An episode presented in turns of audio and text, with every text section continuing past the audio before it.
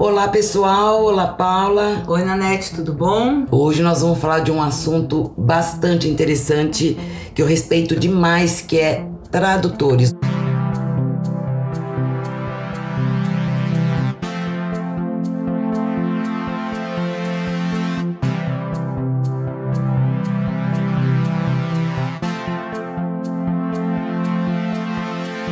Trabalho de tradução que é feito por esse pessoal incansável e que eu fico só imaginando o quanto deve ser difícil essa atividade, né? Respeito demais. Imagino que seria da gente, Nanete, sem tradutores que trouxessem pro, pro Brasil, pra nossa língua, pro português, romances como A Montanha Mágica, do Thomas Mann, os romances todos do Kafka, e aqui vai uma homenagem nossa pro Modesto Carone, né? Que trouxe é. toda a obra de Kafka em traduções belíssimas pro português. E aí a gente gente pegando carona nesse negócio do Carone, vamos conversar com PT Rissati.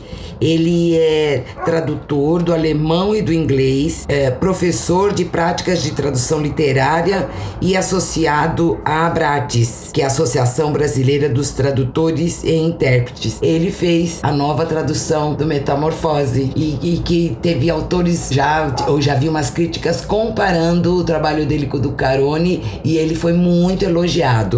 PT, desde quando você traduz literatura. Dá para viver disso no Brasil? Olá pessoal da Panacota, obrigado pelo convite. Eu traduzo literatura há mais ou menos uns nove anos, mas trabalho com texto há bastante mais tempo. Trabalho com texto há quase 20 anos. Trabalhei bastante tempo com tradução técnica também e hoje dedico quase exclusivamente à tradução é, de livros, não só de literatura, mas também de não ficção. Né? Então a tradução de livros é, é com que eu com que eu trabalho atualmente, além de dar aulas também também em, em faculdades, em cursos livres não só de tradução, mas também de escrita. É possível viver de tradução no Brasil, é mais difícil viver de tradução de literatura por conta da crise do mercado, mas uh, não é uma missão impossível. A crise no mercado é muito forte, mas a gente espera uma boa, temos boas per perspectivas de, de mudança aí no próximo ano. Como é essa profissão em termos de categoria? Em termos de categoria, nós temos uh, duas instituições que,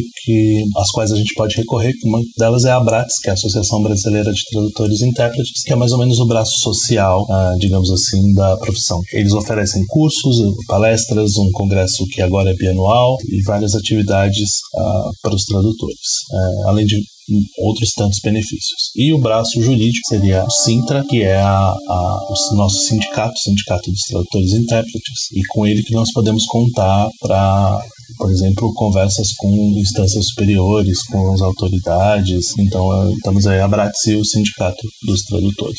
Diz pra gente cinco livros que você tenha traduzido. Eu sei que o teu, teu repertório, o teu estoque né, de livros traduzidos é enorme dos livros que eu traduzi. Um deles é o A Metamorfose do Kafka, lançado pela Antofágica, com ilustrações do Lourenço Mutarelli, prefácio do Lourenço também, do professor Flávio Vassoli e com a introdução do Otávio Buquet. Também tivemos a, a Promessa, do Friedrich Dürrenmatt, uh, seguido da Pane, que é um conto traduzido pelo uh, professor Marcelo Rondinelli. O Metrópolis, da Thea von Rabo, é a mulher do Fritz Lang, e o Metrópolis deu origem ao filme, ao famoso filme do Fritz Lang. Temos também Guerra do Velho, do John Scalzi. Ah, o, o, uh, e esses dois, tanto o Metrópolis como o Guerra do Velho, foram lançados pela editora Aleph. E a Livraria Mágica de Paris, da Nina, Nina George, foi lançada pela, pela editora Record. Então, esses cinco livros que fizeram um barulho aí, que chegaram, entraram na, em algumas listas e tudo mais. Um abraço para vocês. Oi, PT, obrigada pela tua participação. Foi bastante ilustrativa, né? Muito bacana. Sabe que eu tava lendo um livro do Paulo Henrique Brito, a tradução literária. E esse livro tá publicado na Amazon, tá em e-book, mas ele foi publicado pela Civilização Brasileira. E o Paulo Henrique Brito explica assim bastante, né, sobre a tradução. E eu vou até ler aqui uma frase que ele fala que eu achei bacana. É traduzir, principalmente traduzir um texto de valor literário Nada tem de mecânico, é um trabalho criativo. O tradutor não é necessariamente um traidor. E não é verdade que as traduções ou bem são belas ou bem são fiéis. Beleza e fidelidade são perfeitamente compatíveis. Que lindo isso!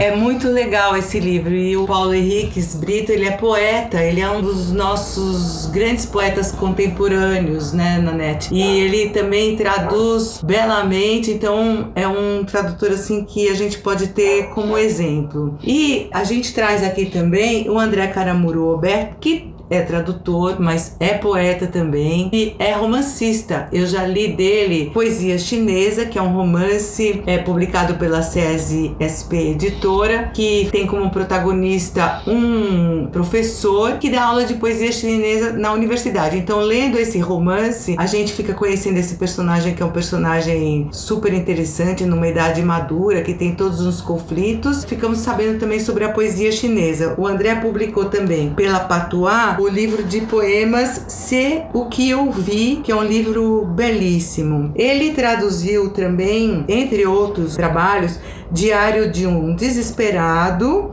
de um escritor alemão, que é um diário assim da época do nazismo. E o André também tem uma contribuição no jornal O Rascunho, ele traduz poetas contemporâneos, modernos que não ainda não são publicados em livro aqui no que Brasil. bacana esse trabalho dele, né? Isso, então vamos ouvir o que ele tem para dizer pra gente sobre como é que ele traduz poesia, ele sendo também poeta.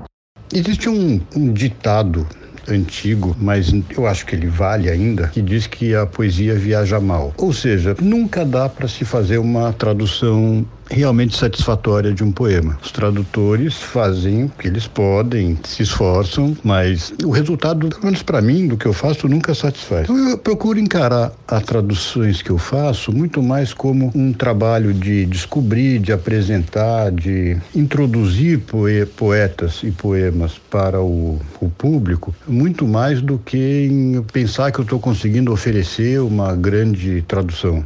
Eu não tenho essa ilusão. E nesse processo eu acho que é legal, porque, enfim, ao longo de alguns anos fazendo isso, outro dia eu estava fazendo um levantamento, já, já são setenta e tantos poetas diferentes que eu de alguma maneira apresentei para o público brasileiro, alguns dos quais eram inéditos em português. Então, foram trazidos pela primeira vez. A maior parte no jornal Rascunho, né, onde eu colaboro mensalmente, mas também em outros, outros periódicos ou blogs.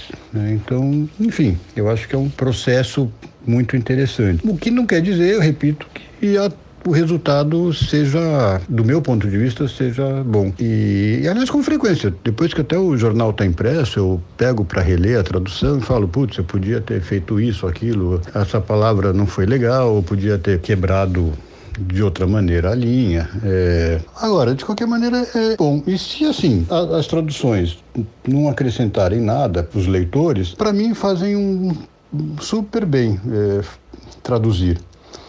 Porque é, eu vejo é, como eu sou poeta também, eu acho que a, eu vejo a arte, não só a poesia, mas todas as formas de arte, como diálogo, né, troca. Então, quanto mais você lê, vê, ouve é, obras de lugares, tempos, de povos diferentes, mais repertório você tem para fazer o seu próprio trabalho. Enfim, é um, é um, processo muito, ao mesmo tempo que ele é frustrante, ele é, é em muitos aspectos, ele é muito prazeroso, enriquecedor em outros. Faz muito bem para mim e eu espero que para poesia que eu escrevo. Mas essa é uma opinião que, enfim, os leitores aqui vão dizer, não, não, sou eu. Mas de qualquer maneira é isso, é um processo muito bacana e agradeço muito a Paula e a Nanete pelo convite para prestar esse depoimento. Abração para todos.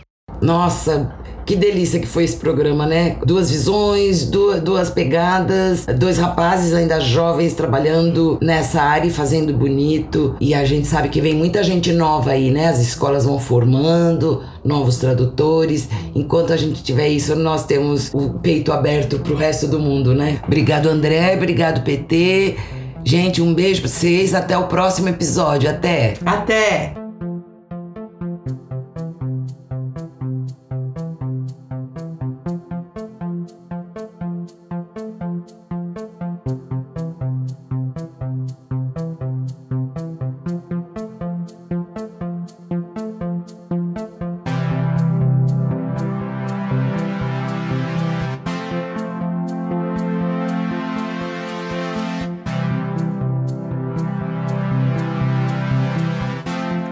Panacota Literária é uma produção de Paula Bayer e Nanete Neves. Trilha e edição de Juliano Costa.